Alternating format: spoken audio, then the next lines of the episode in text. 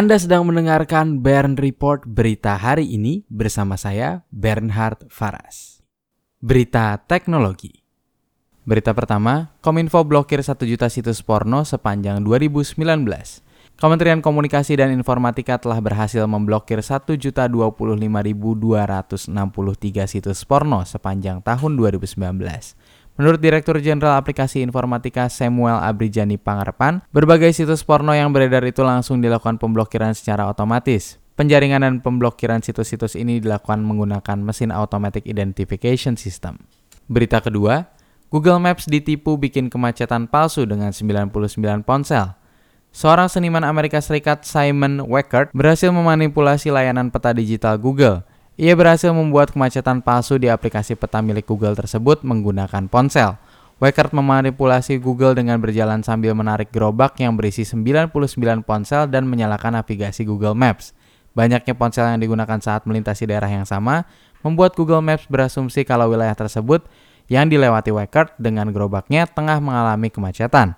Berita ketiga, Grab mengakuisisi Bento Invest. Grab mengumumkan akuisisi Bento Invest, yaitu perusahaan startup digital robo advisory yang menawarkan solusi pengelolaan kekayaan bagi penggunanya, mitra pengemudi, dan seluruh merchant di kawasan operasional Grab. Bento Invest akan mengganti nama menjadi Grab Invest, bisnis inti baru di bawah layanan keuangan Grab Financial Group.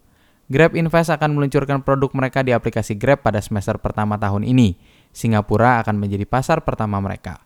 Berita keempat, masyarakat Cina menghindari virus corona dengan aplikasi ponsel. Warga Cina ramai menggunakan aplikasi peta dan pemantau perjalanan khusus. Aplikasi tersebut memberikan informasi tentang wilayah-wilayah yang sudah terinfeksi oleh virus corona. Dengan begitu, masyarakat Cina dapat menyusun ulang rute dan mempersiapkan diri sebelum melewati wilayah yang terpapar virus corona. Aplikasi ini dibuat oleh perusahaan data perpetaan Quant Urban dan pihak ketiga WeChat mini program yang mengambil data resmi dari pemerintah terkait area yang sudah terinfeksi virus ini. Berita kelima, Steam pecahkan rekor, diakses 18 juta user secara bersamaan. Platform distribusi game digital milik Valve Corporation, Steam, telah memecahkan rekor baru terkait jumlah pengguna yang mengakses layanannya. Dalam websitenya, Steam mengungkapkan bahwa mereka berhasil mendapatkan jumlah pengguna yang online secara bersamaan atau yang biasa disebut concurrent ketika mengakses layanannya. Total pengguna yang mengakses sekitar 18,8 juta. Diketahui jumlah pengguna yang mengakses Steam melonjak karena mendapatkan promo gratis untuk beberapa game jadul yang terdapat di sana. Berita ke-6, aturan pemusnahan ponsel BM berlaku pada 18 April 2020. Pemerintah menyebut aturan pemusnahan ponsel black market atau validasi International Mobile Equipment Identity atau yang biasa disebut IMEI akan berlaku pada tanggal 18 April 2020. Saat ini, aturan validasi IMEI tengah disosialisasikan selama enam bulan oleh pemerintah terhitung sejak tanggal 18 Oktober 2019. Adapun aturan IMEI ini merupakan kolaborasi tiga kementerian, Kementerian Komunikasi dan Informasi, Kementerian Perindustrian, dan Kementerian Perdagangan.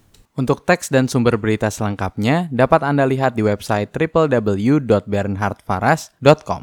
Terima kasih sudah mendengarkan Bern Report berita hari ini.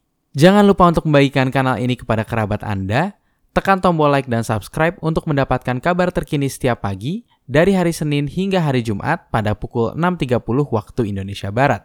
Saya Bernhard Faras pamit undur diri, semangat selalu dalam menjalani hari ini.